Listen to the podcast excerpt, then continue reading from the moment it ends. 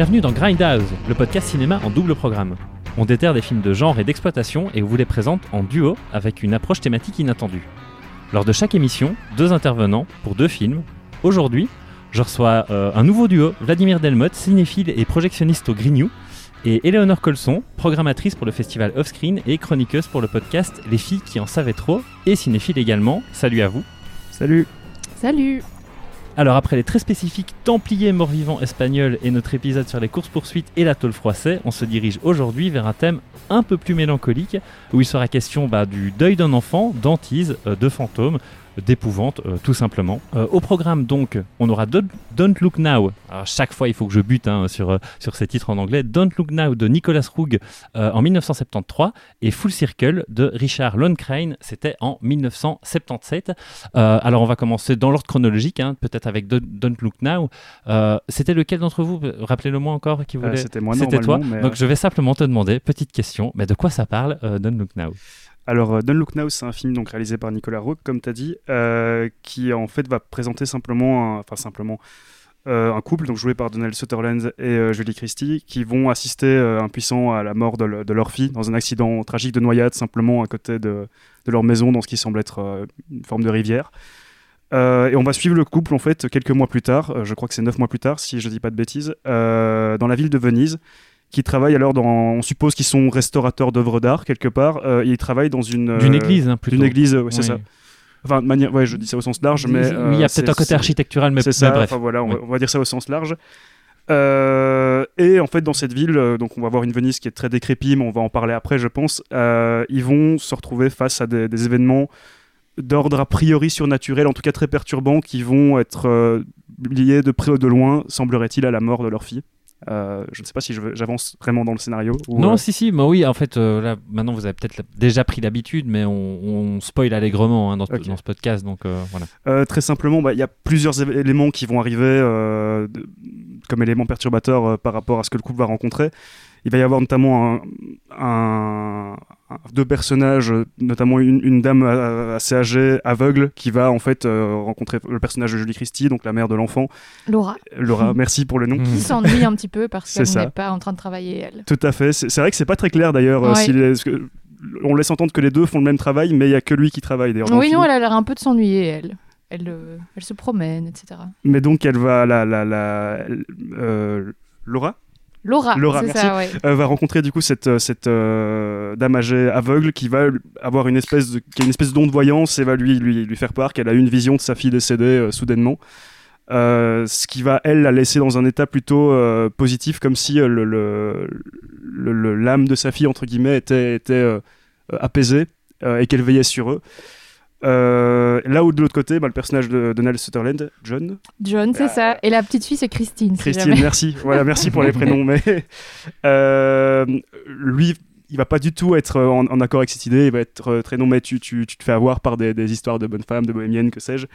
Euh, si ce n'est que, bah, au fur et à mesure du film, on va voir des, des apparitions qui vont avoir lieu dans la ville de- d'un- personnage euh, de petite taille euh, habillé d'un ciré rouge, qui est donc le, le même La ciré tenue que portait sa fille exactement au moment de sa mort. hein, D'ailleurs, le rouge qui va être une, une couleur bah, ultra, ultra présente tout au long du Tu film. nous parleras un peu des couleurs peut-être C'est ça. après, oui. Et euh, paradoxalement, euh, d'ailleurs, ça n'a pas, finalement pas une très grande importance dans l'intrigue. Il y aurait un meurtrier euh, dans la ville de Venise, un tueur en série. Mhm. C'est secondaire, c'est vrai que c'est très hein. secondaire. Oui. Euh, Mhm. Et euh, simplement, on va suivre bah, les deux personnages interagir chacun, de leur côté euh, par rapport à ça. Le, Laura, elle, à un moment, va, retourner chez elle, là où John restera sur place euh, et va commencer presque à, enquêter. Euh, N'hésite pas à me couper d'ailleurs si je, si je perds des éléments. Euh, va enquêter sur, sur euh, cette fameuse aveugle qui a un, un don de voyance. Tout ça pour finir dans une espèce de, course-poursuite à travers, enfin, à Venise, où il poursuit ce personnage au ciré rouge pour... euh, Donc vraiment, je peux aller jusqu'à la fin, on est d'accord Ouais, ouais, tu vas jusqu'à la de faire fin, des ouais, primes ouais. quand même, euh, pour finir dans une espèce de, de- d'église beaucoup plus, euh, beaucoup plus moderne pour le coup, et rénovée, où il va se retrouver face à, à ce, ce personnage ciré, ciré rouge qu'il a l'impression, où il a l'impression de voir sa fille euh, à travers ça, si ce n'est qu'on se rend compte que c'est une espèce de petite, euh, petite vieille comme ça, euh, qui serait a priori le- la, la, la- la tueur en Le- série. Oui. A priori, Ouais. c'est pas très clair. Enfin, oui, moi je on savais pourra pas revenir si c'était là-dessus. une sorcière, Je sais pas si c'est un- diable ou. c'est Ouais. plus évidemment une symbolique, mais on en parlera maintenant. Si je reste vraiment, en- là, je reste vraiment purement sur ce que le, le film te montre, sans, sans rentrer ça, évidemment en ça. détail. Voilà, Euh, et il finira du coup bah, euh, c'est ça. Ça. pour résumer le. C'est ça. Sachant que en- entre les deux, il y a un moment aussi où il, je sais Il pas, que- Oui, il y a un moment où il, il voit sa femme qui n'est pas censée être là Oui. parce qu'elle a pris l'avion pour il aller s'occuper de leur fils. Oui, c'est ça, j'allais dire, il y a toute une partie aussi où ils sont rappelés parce que leur, leur autre enfant, qui c'est Johnny, je pense. je C'est vrai qu'il y a un autre enfant, je sais Il plus. y a un autre enfant, et en fait, c'est très Il marrant parce que c'est. Je, sais plus. Ouais, s'il s'appelle Johnny et qu'il appelé son il fils Johnny, c'est pas mal quand même. Je sais plus comment il s'appelle lui par contre parce que justement on n'en fait pas on fait pas du tout attention à cet enfant ni à son sort. Je trouve que c'est assez perturbant d'ailleurs parce qu'au début qu'il est un peu là au début. On oui, il est un peu là, il est frère, témoin de la mort de sa sœur en fait, puisque en fait il est même parti à cette scène, cette fameuse scène de l'intro où on voit qu'il est sur son petit vélo, qui va rouler à un moment donné sur un espèce de miroir et puis elle rigole de lui, etc. C'est lui qui va vers la maison au moment où John sort et se rend compte qu'il s'est passé quelque chose. Et à part ça, on le voit plus. Et puis tout à coup, on l'appelle, euh, on l'app- on l'appelle les parents à, Venise pour dire voilà, il y a eu un accident, votre fils, Julie Christie, donc Laura, euh, instinct euh, maternel, on va dire, directement, elle prend un vol pour pour aller s'en occuper ou pour voir ce qui s'est passé, être à ses côtés, à son chevet. Et pendant tout un moment, elle disparaît. Et c'est là qu'elle voit, comme tu disais, c'est là que John en fait va la voir, accompagnée des deux sœurs Ouais, sur un bateau à Venise. en pensant qu'elle est revenue et qu'elle ne lui a rien dit. Sauf qui est que en fait la c'est- scène de fin, du coup. En fait, oui, c'est ça. C'est la scène de fin qu'il a, euh, comme pour la mort en fait de, de sa fille au début, on dirait Mhm. euh, presque une prémonition par rapport Ouais, à ça. une, une vision de sa mort, en Une fait, vision, de son ouais. enterrement. C'est ça, plus une vision, c'est ça. Alors qu'elle, elle est Mhm. plus dans le. Enfin bref. Alors ce film, donc c'est un, c'est un film comme, comme je le disais tout à l'heure de Nicolas Roeg. Euh, toi, je sais que tu dis Roeg. Ah, Non. viens, c'est vraiment dégueulasse parce que j'ai vraiment appris la prononciation pour l'émission, donc c'est vraiment naze de faire ça. Euh, mais euh, je, je crois que tu avais des choses à dire sur ce réel. Euh, bah, il y aurait pas mal de choses à dire, mais en fait, c'est, typiquement un cinéaste qui, hors de, je veux dire, ça, ça fait un peu pédant comme phrase, mais hors de la sphère cinéphile, je veux dire, n'est pas spécialement connu. À la base, un- avant d'être un réalisateur, c'est surtout un directeur photo. Et ça se voit euh, bah, très très fort à l'image, autant dans ce film-là que dans le reste de sa filmographie. Euh, qui a entre autres bossé euh, avec David Lean sur euh, Laurence d'Arabie, sur euh, Dr. Jivago, euh, avec euh, Truffaut sur Fahrenheit 451. Là, par exemple, au niveau de la couleur rouge, ça se voit très fort en termes de résurgence. Ou avec euh, Corman sur euh, Le Masque de la Mort Rouge, si Et je dis d'ailleurs- pas de bêtises. D'ailleurs, je pense qu'elle a joué dans Fahrenheit, non, euh, Julie Christie? Euh, je sais que tu avais plusieurs recherches là-dessus, donc je ne sais pas trop. Je ne sais plus. On va supposer. On va supposer. Je pense bien. Bah, il commence du coup sa carrière de réalisateur en 68, euh, et donc bah, Don't Look Now, c'est son troisième film. Il n'a pas une, une filmographie spécialement euh, Longue. très très longue, non. Ouais. Je crois que c'est- une quinzaine de films, euh, si je dis pas de bêtises, dont vraiment euh, 7 qui ont, qui, enfin 7, 5, 5, 5, 6 films qui sont arrivés jusqu'à chez nous, notamment qui ont tous réédités chez Potemkin, mais peut-être qu'on pourra en parler plus tard. Et Don't Look Now, c'est typiquement, typiquement un film, enfin Nicolas Roque de manière générale, mais c'est vraiment un film qui, a- qui aura vraiment influencé plein de cinéastes jusqu'à aujourd'hui, parce que même si ça reste pas euh, peut-être euh, une figure euh, très mainstream pour le coup, ben il y a des cinéastes comme euh, Christopher Nolan qui le citent beaucoup, Mhm. euh, Brian De Palma énormément, bah, si bien qu'il va même aller jusqu'à reprendre son, son compositeur euh, Pino Dor- Donaggio, si je dis pas de conneries sur le nom, Ouais. euh, qui a fait d'ailleurs la musique de Body Double et euh, Mhm. Carrie, entre autres.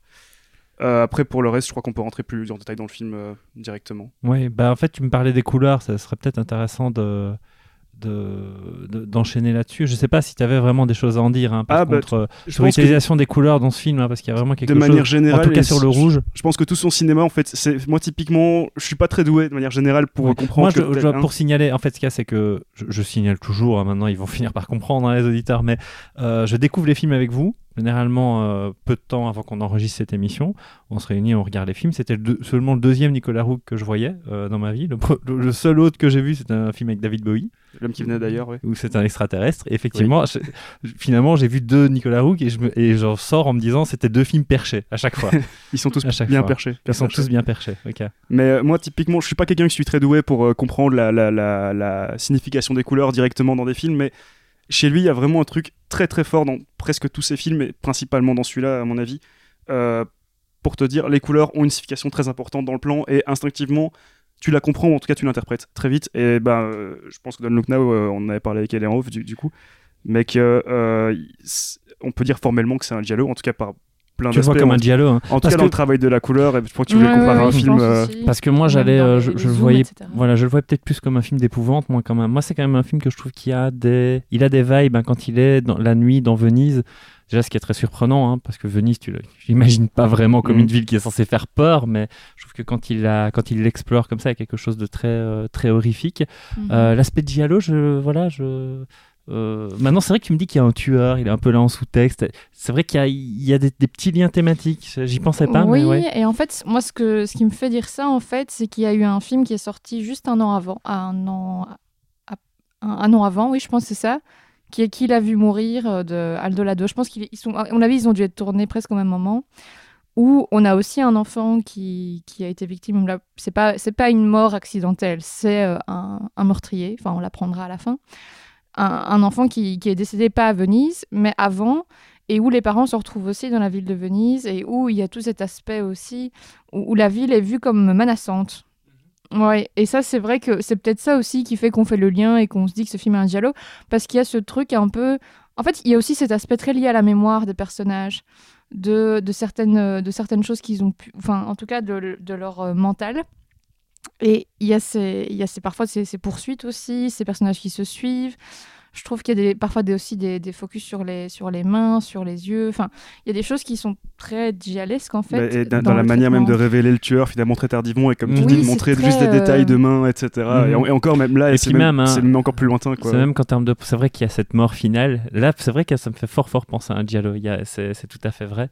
Euh, même dans l'utilisation de faux sang très voyants. Mm. Donc, oui, c'est vrai que. la- quelques- après il veut, il veut rendre le rouge super super ouais, fort mais ouais. pour pas me parler des couleurs c'est que je trouve que c'est un film typiquement euh, qui a des au-delà enfin au-delà même si on devait le, le répertorier dans un genre ou une appartenance que sais-je au niveau des couleurs c'est vraiment elles sont pas juste là par symbolique. Au-delà de ça juste visuellement elles sont très agressives pour les yeux. Tu peux vraiment pas les louper. Et le rouge typiquement euh, il y- y a plein de plans où même t'as as une espèce même c'est même pas juste le personnage au ciré rouge dont on parlait tantôt qui passait. Juste tu peux voir un, un objet rouge qui pend sur un fil ou que sais-je Mhm. mais le rouge même le vert aussi a beaucoup vu qu'il y a la résurgence parce que la scène d'intro on en a pas parlé beaucoup plus que ça mais la, la mort de, de la gamine euh, qui est donc en ciré rouge ça, ça finit euh, dans, dans, dans l'herbe dans une herbe toute crasseuse comme ça Oui. euh, il y a une transition d'ailleurs très Oui, violente c'est- où oui, oui, hein. neuf mois Mhm. plus tard on est à Venise sur une espèce de de, de de, de, bah, de, ouais, de, de mousse toute, de- toute pourrie, c'est un- c'est un nom, hein, j'ai oublié le. Mais bref, euh, enfin voilà, oui, bref. je, vois- je vois, oui. Mais euh, en tout cas, je trouve que les, les couleurs sont super agressives, très vite pour les Mhm. yeux, et te marquent directement. D'où le fait que je trouve que chez, chez lui, il y a vraiment une, une importance par rapport à ça. euh. Eh ben, en parlant d'agression, il y a un truc qui m'a frappé lorsque j'ai vu le film, euh, c'est l'idée que c'est un film qui, bah, comme je le disais, il y a une espèce de mélancolie, il y a quelque chose de, qui relève plus de l'ordre du flottement, en fait. euh, voilà, quand on le voit, il est en train de déambuler, ce genre de choses, mais qui n'est pas du tout euh, représentatif du montage du film, que je trouve super cut, très agressif comme ça. Ouais, euh, voilà, je sais pas si vous avez des choses à dire euh, à ce sujet-là. Voilà, comme par exemple la, la scène de mort du début, hein, typiquement, hein, qui euh, joue énormément sur, euh, sur de la symbolique, comme tu me disais, mais avec quelque chose qui, je trouve, vraiment fort agresse les yeux. Très, très, très, perturbant. C'est vrai que c'est très Ouais. fragmentaire comme ça, Ouais. comme des flashs. Et en fait, ce que je trouve parfois intéressant aussi, c'est que comme, enfin, je trouve que le film parle pas mal de la prémonition, du, du ressenti, du, du sentiment de quelque chose va se passer. Et c'est intéressant aussi parce que je pense surtout à la scène où euh, où John est suspendu sur la petite nacelle euh, au moment où il est en train de restaurer et de faire euh, une Dans mosaïque. Ouais, Ah, dans ok, l'église. Je trouve que c'est assez. On voit en fait la planche tomber et on voit déjà la nacelle tomber alors que c'est pas encore arrivé. On voit un ralenti comme si c'était lié en fait à Mhm. l'aspect prémonitoire de Oui. qu'est-ce qui va se passer. C'est comme des espèces de, de flash et, et je trouve que le montage va fort dans ce sens-là et il rend en fait aussi euh, tout hyper. Enfin, je trouve que la première scène est justement la, la plus marquante à ce niveau-là parce Ouais. qu'on a un enchaînement de. De, de, de, de, enfin, les scènes se croisent et à plusieurs moments dans le film, ça va arriver qu'il y ait des, des montages alternés entre deux scènes et, euh, et qu'en fait elles se recoupent ou en tout cas elles se passent. Il y a des choses similaires qui, enfin, dans les deux, Mm. dans les deux scènes, en tout cas, enfin, dans les deux euh, temporalités ou dans les deux, euh, des- dans les deux lieux en fait qui sont représentés. Et ça, c'est euh, c'est assez terrible. Et euh, bah, justement, il y a le choix de parfois faire des zooms, des gros plans, Mhm. puis d'un coup un ralenti. Enfin, surtout au début quand il tombe comme ça pour, euh, enfin, pour récupérer la, la gamine, quand il va la, la chercher, quand il plonge, qui remonte. Ça entrecoupé avec, euh, avec en plus Julie Christie qui va se lever, qui va, enfin, tout ça rend, un- rend le truc très dramatique en Mhm. fait. Je trouve qu'on vit vraiment le drame avec eux. Mm. Et c'est assez moderne aussi. Enfin, c'est très moderne même par rapport à, à ce qu'on a pu voir, euh, ou ce qu'on peut voir dans l'autre film qu'on va, qu'on va voir après. Mhm. C'est ça qui le rend, je trouve, assez, euh, assez euh, subjugant dès le début, quoi. On, a, euh, on est extrêmement stimulé par l'image. Et par Et, le son euh, aussi, je voulais euh, oui, avoir votre avis hein, ouais. là-dessus, hein, parce que c'est il y a quelque chose qui, qui est, le son est à la fois très impactant. Je trouve qu'il a, il a tendance un peu à agresser l'oreille. D'ailleurs, Euh, ça m'avait surpris hein, même euh, vu, le sujet en fait du film. De 1 et de 2, je trouve qu'il est très signifiant aussi. hein. À plein de moments, il y a vraiment un côté, euh, je sens qu'il il te raconte déjà quelque chose par du son qui est Oui, qui est euh, bah, qui est pas dégétique souvent. Il y a- Oui. tu, tu sens qu'il y a quelque chose qui te, il te fait entendre quelque chose qui n'a rien à voir avec ce qu'il est en train de te montrer. Euh, et il y a, il y a ça voilà, il y a, il y a ça un peu. Il y a des film. détails aussi qui m'ont frappé parce que j'avais déjà vu le fi- film avant, donc j'étais moins, on va dire, je l'ai revu en, en l'ayant déjà vu et en sachant de quoi ça Mhm. parlait. Mais en fait, j'ai remarqué que même il y a des tas de moments quand ils se baladent dans Venise, on entend des cris d'enfants ou des trucs comme ça. Enfin, en fait, l'enfant, on entend vraiment à plusieurs moments des enfants qui crient ou qui jouent et qui sont où pas du tout montrés. Oui, hein. ça. Ils Où sont pas du tout Ouais, là, ouais, hein. mais on les entend en arrière-fond comme ça, sonore et euh, parfois ça rend le truc très, ça rend encore le truc plus glauque, Mm. quoi. Mais il y a quelque chose par, par rapport au son et par rapport je trouvais, la scène d'intro quand on parlait. Euh, et, je pense que ça permet aussi de parler par, par exemple ce personnage de couple parce que même avant même la mort de l'enfant, t'as l'impression que déjà on est, en train, de les séparer et que en termes de son, t'as pas que le son soit diégétique ou non, il se passe pas la même chose euh, dans, ce qu'ils vivent. Je sais pas si c'est clair ce que je raconte, mais plus le film avance, plus on le verra et même je trouve que dans le, travail que joue, il y a pas que le son évidemment, mais chaque personnage euh, va vivre vraiment une perception, que ce soit du deuil ou de ce qu'il voit, ultra différente. Et je trouve que même pour le spectateur, c'est super évolutif parce que typiquement au début, tu as le personnage de Julie Christie, tu pourrais te dire, euh, voilà, elle a. Elle cherche à se réparer. Oui, Ah, mais donc elle- voilà. elle croise la voyante, elle, Voilà. croise la voyante qui lui dit oui, quand, qu'elle a eu votre fille, va- votre fille va- qui est décédée, va, enfin, Elle va bien. elle va là, bien, ouais. elle, elle veille, sur vous, elle va en parler à Donald Sutherland et t'as l'impression qu'il y a une réaction un peu épidermique avec ça, Mhm. ah, tu t'es fait avoir. Et typiquement, toi en tant que spectateur, tu peux pas être en désaccord avec ça, mais plus Mhm. le film va avancer, va avancer Et tu c'est finalement lui en fait. lui c'est lui qui qui, est- va ouais, avoir le ça. plus de choses Voilà. et, vraiment en fait ne pas vivre le deuil pour arriver au final euh, Oui, assez c'est trash. Et, et, euh, je pense qu'il faut. Enfin, moi, j'ai un, un point que j'ai vraiment envie d'apporter, c'est quand même la ville comme elle est traitée. On l'a vite fait évoquer, mais tu l'as dit. En plus, c'est un- euh, c'est c'est, euh, c'est un Venise, c'est une ville qui est très fantasmée. romantique. bah, euh, très voilà, fantasmée oui. vacances. Alors bon, j'y étais une fois, c'est vraiment naze, il faut pas y aller, il y a trop de touristes, mais, mais, mais voilà, Il y a des gondoliers. Voilà, oui, il y a des gondoliers, 80 boules pour aller dessus, j'ai pas Ouais. été. c'est pas une ville naze du tout. Euh, Quand il y a personne, il paraît que c'est bien, mais quand il y avait du monde, c'était nul. Enfin bref, c'était il y a 8 ans, c'est pas, c'est pas le débat. Mais euh, c'est que justement, il, va, il te démystifie complètement une ville qui, qui pourtant qui est un peu euh, fantasmée dans l'esprit de tout le monde, comme waouh, il faut y aller une fois, architecture gothique de fou. Et en fait, juste quand ils arrivent, c'est, d'ailleurs la, la ville est très souvent filmée de nuit, c'est très très sombre, alors que t'as quelques plans au début où ils te, font, ils te mettent un peu la, la, la, la- ah merde, oublié Mais même, la place, même mais- les, les plans de jour sont assez gris, hein, c'est Ouais, terne. mais hein, ils, c'est- ils te montrent très vite fait, t'as deux trois Puis d'ailleurs, ça se passe en mais- hiver aussi, ça c'est Ouais. particulier. hein. Ça se passe alors qu'il fait froid. Tu Ouais. vois qu'ils ont, qu'ils ont froid sans arrêt. Toujours Ils cette sortent avec leur, écharpe, leur. Ils ont grosse froid et d'ailleurs, à un moment donné, ils peuvent plus rester à l'hôtel parce que c'est la, c'est la basse saison et donc ils ferment l'hôtel et il y a ce truc où on voit tous les. Ils ont mis des, des- des draps blancs comme ça sur, Ouais. les, sur les, les fauteuils et je trouve que ça rend encore le truc. Fantomatique. plus et, hostile et- et encore, d'ailleurs, hein, en, en le voyant avec euh, Vincent, il y a un moment, on, on en avait ri, mais en y repensant, t'as as le maître hôtelier, enfin le maître hôtelier, le maître d'hôtel, qui, qui, qui les voit sortir et qui leur dit Mais attendez, vous pouvez venir manger, etc. T'as presque l'impression qu'il les supplie. Oui. Alors que. Ouais. Ah, ils ont et- plus mais personne. que vraiment, t'as l'impression. Et à plusieurs reprises, t'as l'impression qu'il y a personne en plus dans cet hôtel. Mais même Mais c'est les seuls personnages qui sont sympas avec eux, Ouais. enfin qui Bah sont ouais. pas bizarres, parce que je trouve que les personnages secondaires sont particulièrement inquiétants et ils ont tous un air suspect. Ouais, Je trouve que Nicolas Roeg Oui. donne, bien joué. Tu donne, dis- donne plein de, de fausses, enfin de pistes qui n'en sont pas en fait. Mm. Il y a plein de moments où on va partir sur un, un enquêteur ou Mhm. sur un, un- un- un cardinal, un prêtre, enfin je sais pas, un évêque. Qui a l'air d'en avoir rien Tout cirer de ce a qui se l'air passe d'ailleurs, mais de ouf. hein. Hyper suspect quoi. Quand Ouais. à un moment donné, allez, John est tombé, déjà qu'il est tombé euh, pour faire sa mosaïque. T'as l'impression Il qu'il a écrase senti. des mosaïques après. Oui. Oui, il l'a senti, puis il écrase des petites Mhm. pièces qui sont pourtant rares, ou enfin, il Mhm. l'explique au début. Et tous ces gens ont l'air bizarres, et tous de mèche presque. Mhm. Bah ouais, c'est ça, comme s'ils savaient. Mais après, t'as plein de petits détails qui te laissent entendre. Bah, euh, si je dis pas de bêtises, à un moment, on voit un panneau qui te laisse dire que Venise va mourir. Alors, parce qu'elle s'enfonce, parce que les touristes, bon, ça va pas changer aujourd'hui. Mais euh, que, ouais, y a- et tout ce truc par rapport, on te montre un Venise vraiment crasseux de nous. Même quand c'est deux jours, c'est plein de maisons qui sont enfin, un peu délabrées, pleines de rouille. Même bah, Donald Sutherland qui répare cette, qui, qui- qui rénove l'église.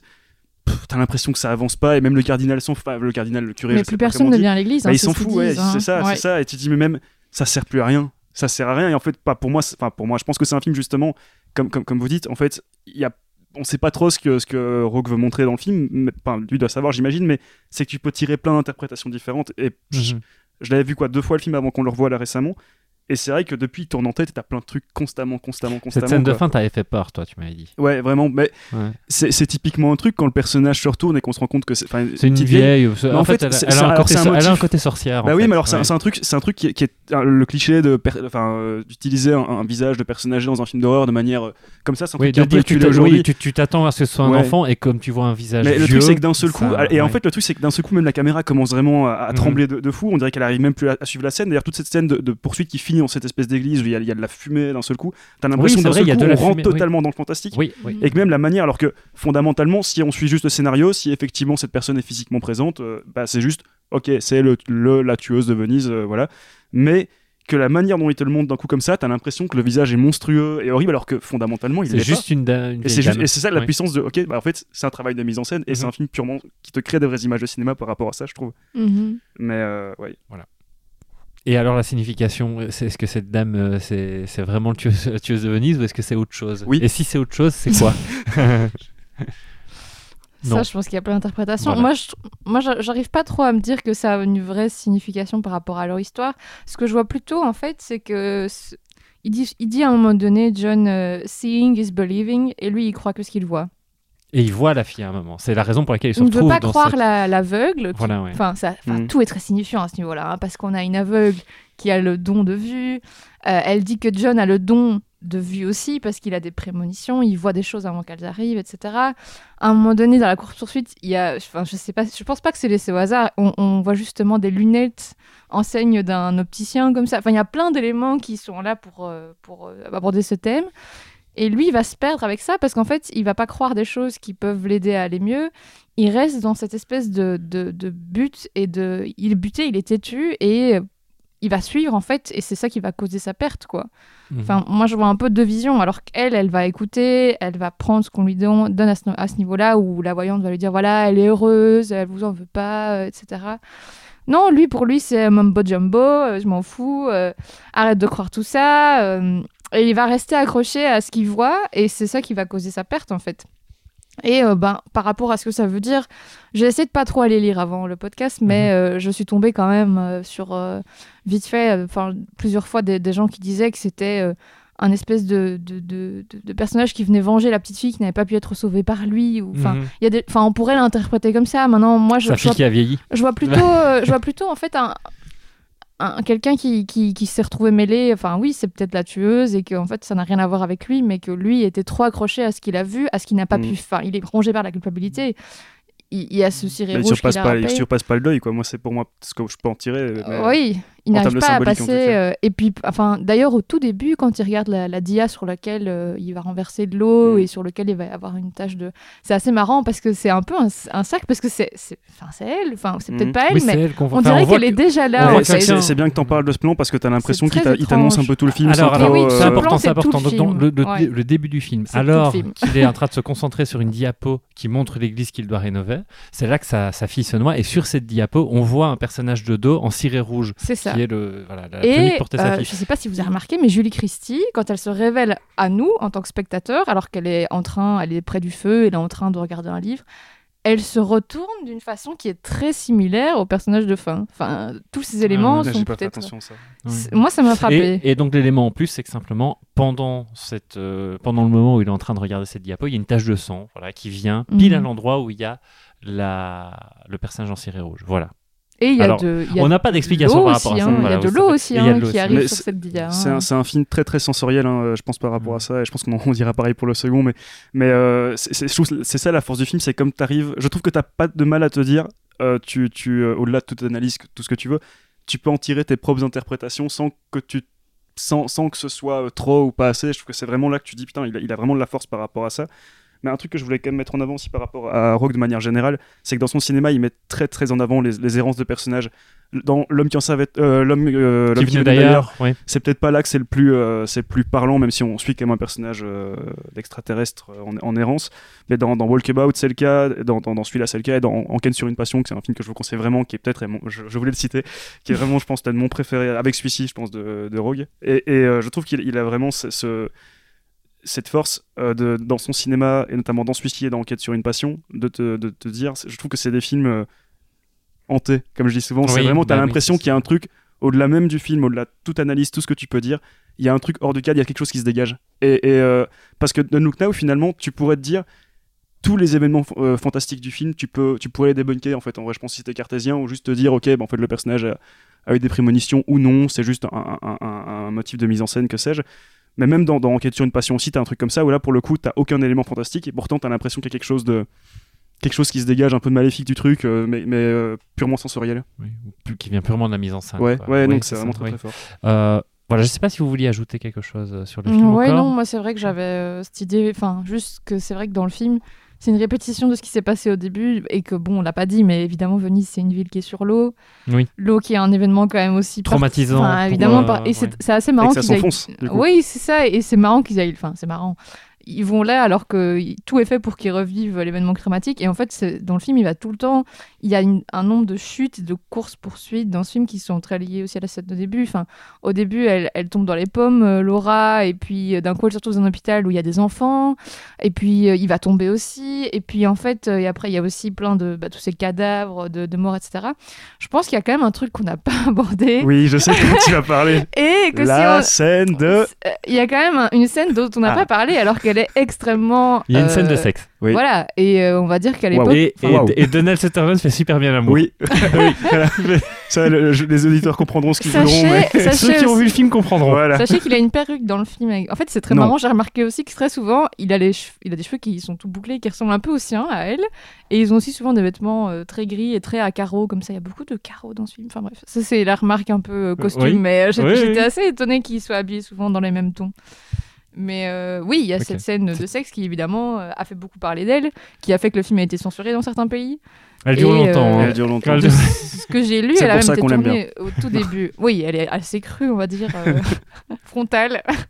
Et alors c'est très étrange parce que ça j'ai pas compris hein, mais euh, dans cette scène parce que tant qu'on en est à l'évoquer dans cette scène de sexe il y a un montage alterné où tu les vois pendant qu'ils sont en train de de- de- d'avoir leur coït et en même temps ils sont en train de se rhabiller juste après et tout ça en montage alterné que, en montage Mais parallèle c'est- vrai que quand, que- quand, quand on l'avait vu, en plus, tu te dis, putain, la, la scène a un côté, bah, on est quand même là pour aller à la base de cinéma d'exploitation, il y a quand même vraiment un côté scène d'exploitation très primal Voilà. dans la manière voilà dont c'est montré, mais exactement c'est qu'en fait, il est juste déjà en train de te montrer, bah ok, ils sont en train de niquer, mais en fait, finalement, ils sont déjà en train de se séparer, finalement, dans leur Mhm. manière de. Enfin, dans la vie à, tous les Oui. niveaux, euh, ouais, ouais, ouais. ils vont pas dans la même direction non, ils vont pas dans la même fait. direction. Il y a de ça, ils sont en train de faire l'amour, mais ils sont déjà en train de penser à se rhabiller. Ou alors, on pourrait même se dire que c'est presque un fantasme ou, ou une scène Oui, qui hein, date d'avant, en fait. Oui, fait, euh, que c'est un souvenir d'une. Enfin, je trouve que c'est pas si clair que ça que ça se passe euh, forcément à. Venise à ce Ouais. moment-là oui Je trouve qu'il y a ce truc un peu euh, fantasmé, mais euh, évidemment, cette scène est très marquante. Et c'est vrai que c'est la musique aussi, euh, avec de, allez, une petite flûte et tout ça. Il y a un truc un peu cinéma exploitation. oui oui Mais, Oui. euh, mais en tout cas, on peut pas dire que qu'on s'en rappellera pas. non, mais moi je me rappelle surtout des moves incroyables que fait mais Donald non, mais c'est vrai ouais, c'est- un T'as l'impression qu'il va lui faire une prise de judo, Ouais. tu vois Tu dis, qu'est-ce qu'il fait? Attends, Oui, c'est ça. mais- Qu'est-ce qu'il fait, euh, frère? Non, mais c'est ça, c'est vrai que le côté exploitation, tu dis Ouais, par ouais. moment d'un seul coup, wow, mais, mais non. tout à fait. Donc voilà, c'était de- dernière réflexion, ouais, dernière, euh, voilà, dernier élément à, à amener sur le film. Le tout dernier étant évidemment la question que je pose habituellement, c'est où est-ce qu'on peut se procurer le film, où est-ce qu'on peut le voir? Euh, bah, le film il est sorti chez Potemkin euh, il y a déjà quelques années. Euh, à savoir qu'il y avait un coffret Nicolas Rogue où il y avait trois films dedans, Enquête sur une passion, L'homme qui venait d'ailleurs et euh, Don't Look Now, euh, qui est je crois épuisé sur le site, donc à moins que vous y passiez par la, la- la boutique à Paris, je crois que c'est compliqué. Maintenant je pense que le film est disponible normalement en, en solo sur, comme la plupart de ces films les plus reconnus, en tout cas chez Potemkin, en DVD Blu-ray, Mhm. sur leur site ou ailleurs. Voilà.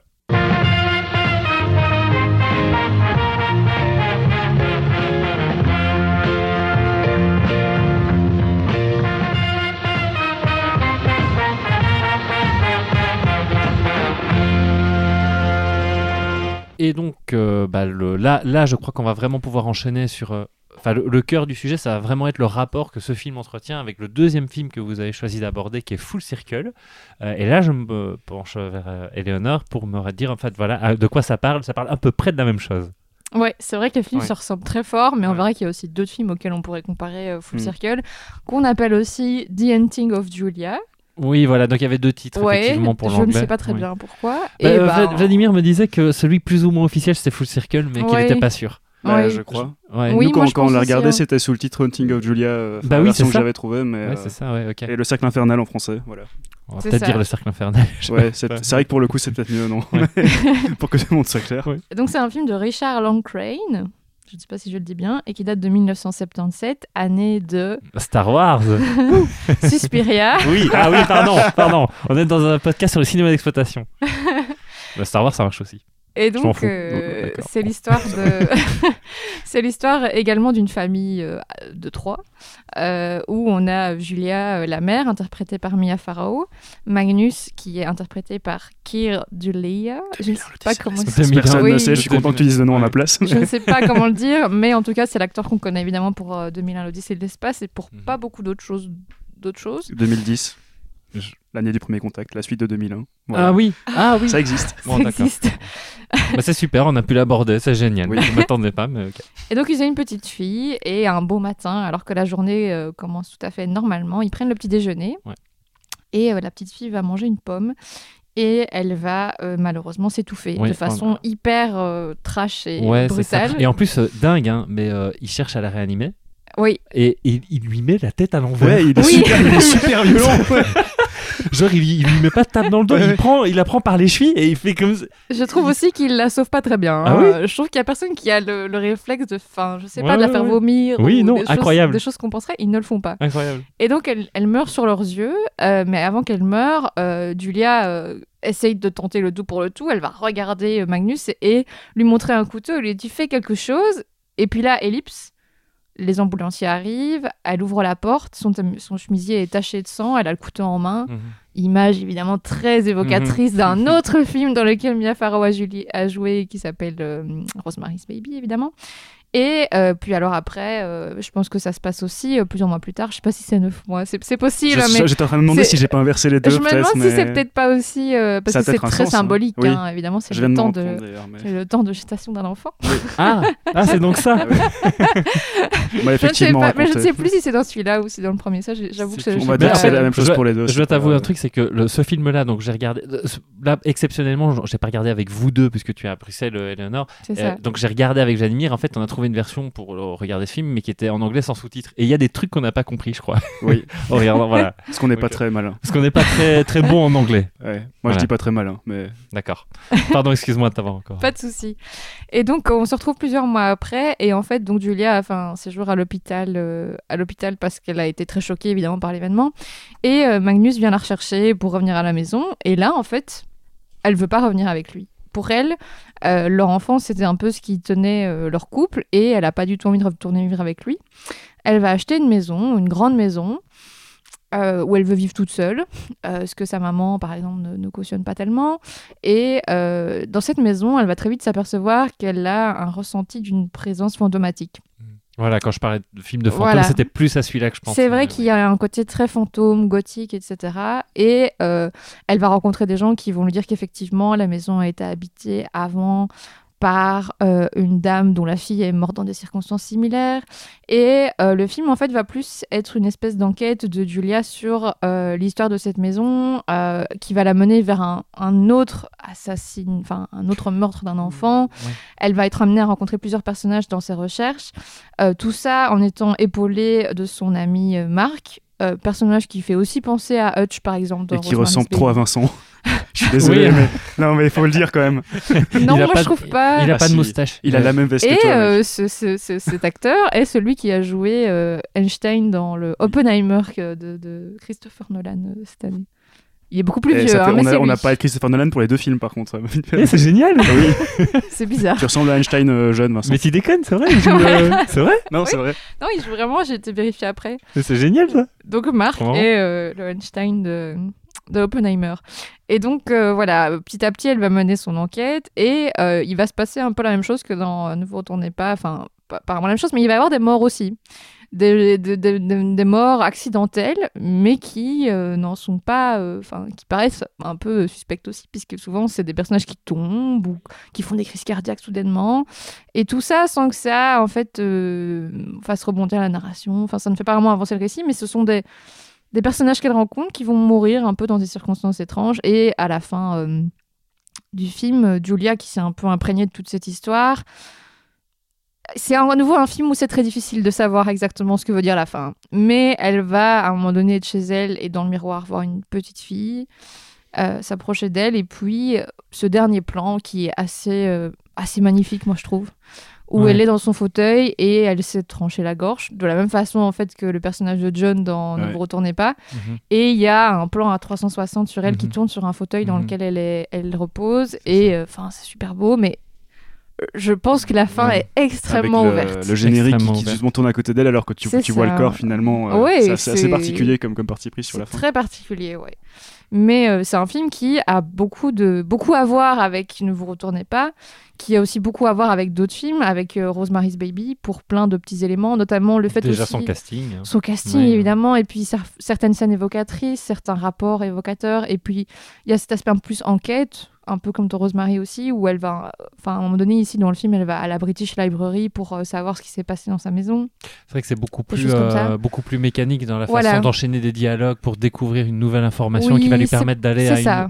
Oui, tout à fait. ouais. Mais je trouve qu'il y a aussi des aspects moins flagrants, mais assez liés au premier film, qui sont la prémonition, parce que j'ai été attentive à ça aussi parce que j'avais déjà vu le film, mais au tout début, dans la scène où la petite fille euh, déjeune avec elle, elle va d'abord lui dire, euh, quand la petite fille dit qu'elle veut euh, manger une pomme, elle dit pas tout de suite, mange d'abord autre chose, un truc comme ça.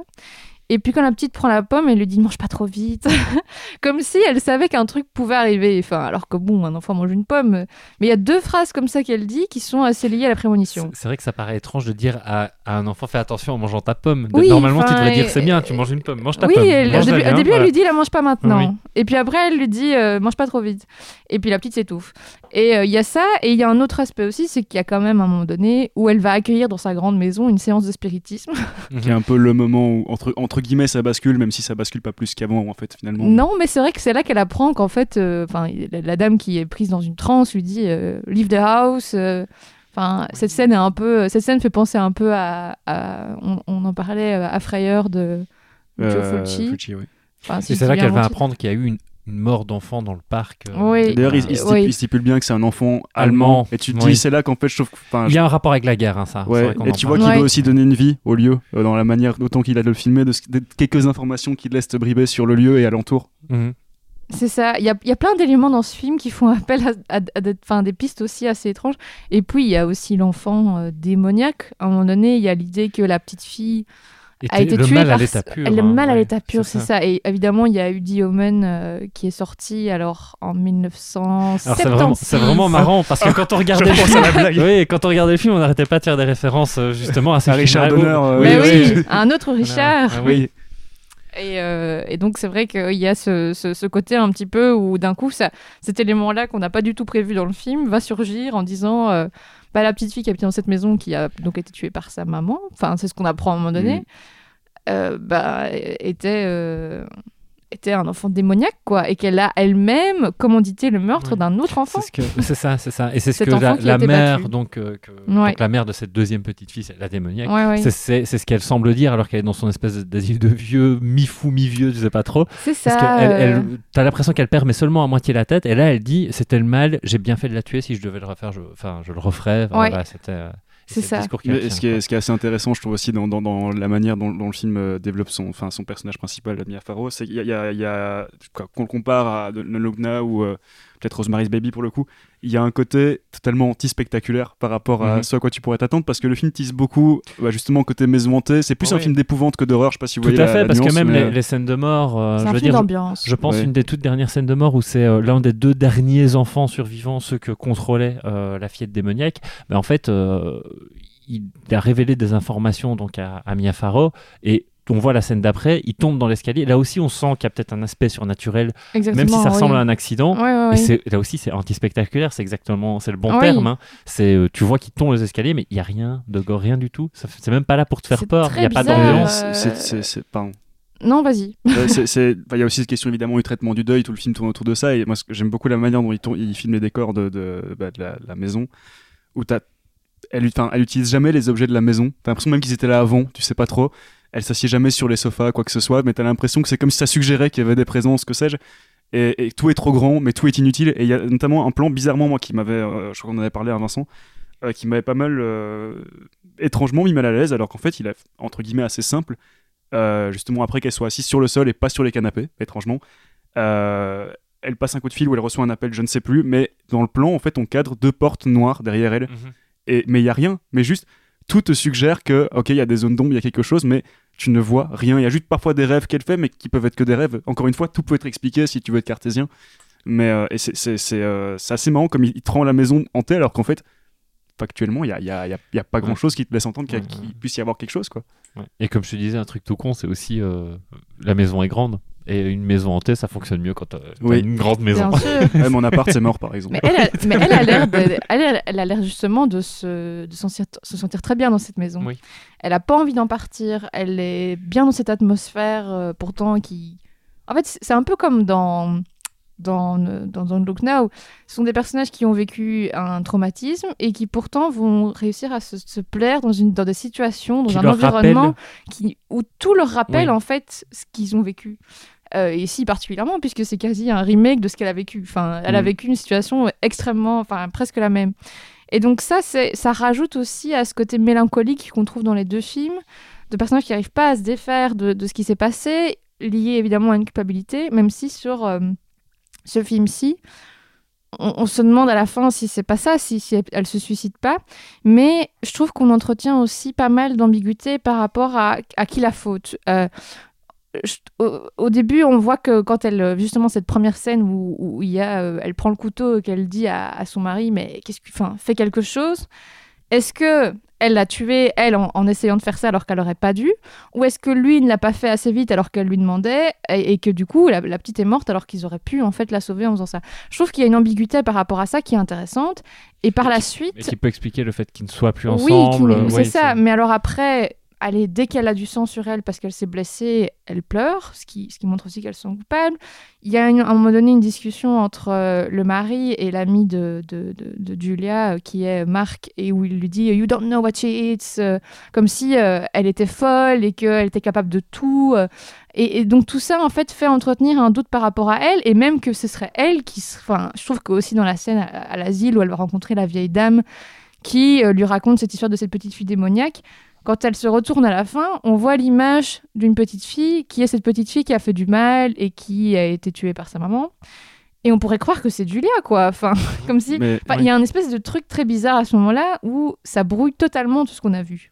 je trouve qu'au-delà de tout ça, le personnage de Julia, il je trouve qu'il il a, il a un côté très attachant, très, très construit, en fait, mal, alors qu'il t'en dit pas grand-chose finalement. Et, et, euh, même, je trouve que c'est assez, assez euh, intéressant. On se retrouve sur un personnage principal qui est une femme, qui vit, qui vit du coup euh, bah, ce, ce deuil-là, euh, comme son mari aussi, mais c'est que les deux hommes avec qui elle est en contact, t'as quand même deux visions très opposées de l'homme. Alors je sais pas, un qui est son pote qui est très Ouais. sympa, effectivement, et son, son mari qui est presque, mais dès le début qui est très extrême dans, dans, dans une vision d'un mec très, euh, bah, très brutal en fait et très, très, très possessif. Et il y a quelque chose comme ça par rapport à ça, assez, assez étrange comme traitement, je pense, dans les années 70, même par rapport au cinéma d'épouvante en termes généraux. Tu, tu dis, bah, c'est un, c'est un film anglais. Euh, la référence en, Angleterre dans les années 70, bah, c'est la Hammer, Mhm. film de maison hantée, de, de, de grandes massures, etc. Ce qui théoriquement est le cas, même si on n'est pas du tout dans le roman gothique ou quoi. Mais euh, et en fait, il va complètement à l'encontre de ça, même dans les couleurs. Mais je, je, je sais pas, le film a fait penser à Black Christmas sur certains points par rapport à des, des traitements qu'il pouvait avoir, qui pouvaient être peut-être. euh, alors, je, je suis dans les années 90, donc j'étais pas là, mais euh, peut-être assez, assez moderne. Ouais, pour T'as quand même vu les films. Oui, j'ai vu les Ça va, films. bah voilà. Ça va. Mais- T'as pas besoin de donner ta- ton année de naissance. Ouais, Ça va, j'ai tu l'as pas pas donné donné. mon année. T'as donné la décennie. La même que la mienne. Je suis né en 85. Ouais. C'est pas vrai. ah non, c'est pas comme moi ça. Mais oui, c'est vrai qu'il y a ce truc très anglais, film de fantôme, froid, euh, où il y a, enfin, on retrouve ça dans un film euh, qui est sorti récemment, qui est Eternal Daughter de Joanna Hogg. Enfin, c'est un film que j'aime beaucoup, donc j'en parle. Mais qu'on retrouvait aussi dans pas mal. euh, Il y a eu une, à un moment donné dans les années 70 où la BBC a produit des, des Ghost Story of Christmas, qui étaient des téléfilms très liés à cette ambiance country, euh, ou en tout cas euh, très british, avec euh, cette espèce de, de voile de fog et de- d'histoire de, fantômes, mais où on ne voit jamais les fantômes, en fait, où il y a très peu de moments vraiment effrayants. Il y a quelques jumpscares quand même ici, je trouve qu'ils sont bien sentis à deux, trois moments, mais c'est plutôt des films où, on va dire, le fantôme a quelque chose de triste, de profondément mélancolique et de très humain, en fait. Enfin, il y a, quelque chose que j'ai vraiment retrouvé aussi de, ce genre de... de, de, en tout cas, ce téléfilm-là, et Richard Lundgren a travaillé pas mal pour la BBC aussi. Il a, il a plutôt fait aussi dans, dans la télé. Ça, je trouve assez, ça assez intéressant que ça s'inscrive dans cette veine-là aussi. Euh, mais un truc qu'on a, que je voulais vraiment juste rajouter, c'était par rapport au fait qu'on a évoqué le fait que des personnages allaient mourir avec des, éléments un peu surnaturels, puisqu'ils vont tomber à un moment donné dans l'escalier ou ils vont faire une crise cardiaque. Mais Marc va aussi mourir, alors qu'il n'est pas du tout lié à l'une ou l'autre des théories liées à. Et donc il va mourir parce qu'il y a une lampe qui va tourner dans sa baignoire. Donc il s'électrocute et euh, il décède. C'était pas sa radio? Ah oui Il Euh, écoutait de la musique. Je sais plus si c'est sa sa radio radio qui si c'est la tombe, lampe. J'ai l'impression qu'il y a. Euh, y a- Non, c'est une lampe, c'est une lampe. euh, pour moi, c'est une lampe, non Moi j'avais pensé à une lampe, pas- mais, euh, mais moi je trouve qu'il y a un truc. Et on pourrait croire que euh, c'est une intervention surnaturelle ou alors le vent. Parce que la fenêtre est ouverte, il y avait quelque chose. Mais c'est là que le film te laisse Voilà. plein de pistes que tu crois ou tu ne crois pas. Maintenant, c'est bon, c'est vrai que ça fait beaucoup, mais c'est- bah, il te laisse quand même juste assez pour que tu puisses croire au surnaturel, en fait. Un peu comme Mais dans j'aime- finalement. moi, ce que j'aime bien quand même dans ce film, c'est que comme il y a toutes ces morts qui, qui se succèdent, mais qui n'ont pas, euh, qui sont pas l'œuvre d'un meurtrier ou quoi que ce soit, il y a ce côté très lié aussi à la fatalité, au sort, au destin. Euh, voilà, il y, a, il y a ces personnes qui meurent autour d'elle, dont elle ne fait rien dans son, enfin, parce qu'elle, elle va jamais. En fait, il y a même pas à y avoir de découverte que Magnus est tombé dans la cave et qu'il est mort Mm. en tombant dans l'escalier et qui s'est probablement factu- fracturé le crâne. Mhm. On se dit que ce moment va arriver, qu'elle va découvrir le corps, que ça va être de l'horreur euh, classique, ce, ce genre de truc de film. euh. Mais non, on n'en fait rien. Oui. Tous les morts restent des Ils morts et ils, dis- Ils disparaissent, ils sont en fait. plus dans Ouais, l'histoire, ouais, ils oui. ne vont plus jamais faire avancer le récit. Et ça, moi, je vois un peu ça vraiment, parce que sinon, il n'y a aucun but à ça, comme des façons de nous dire, bah voilà, en fait, la petite, elle a eu un accident, la pomme, elle n'est pas bien passée et elle, est Mhm. morte. Mais ça arrive à plein de gens, en fait, que des, qui, qui malencontreusement, ils vont glisser, ils vont tomber, euh, ils vont enfin, faire une chute accidentelle euh, dramatique, mais euh, ça arrive. Comme tu peux te faire électrocuter dans ta baignoire, hein, c'est arrivé à d'autres personnes euh, Mhm. connues.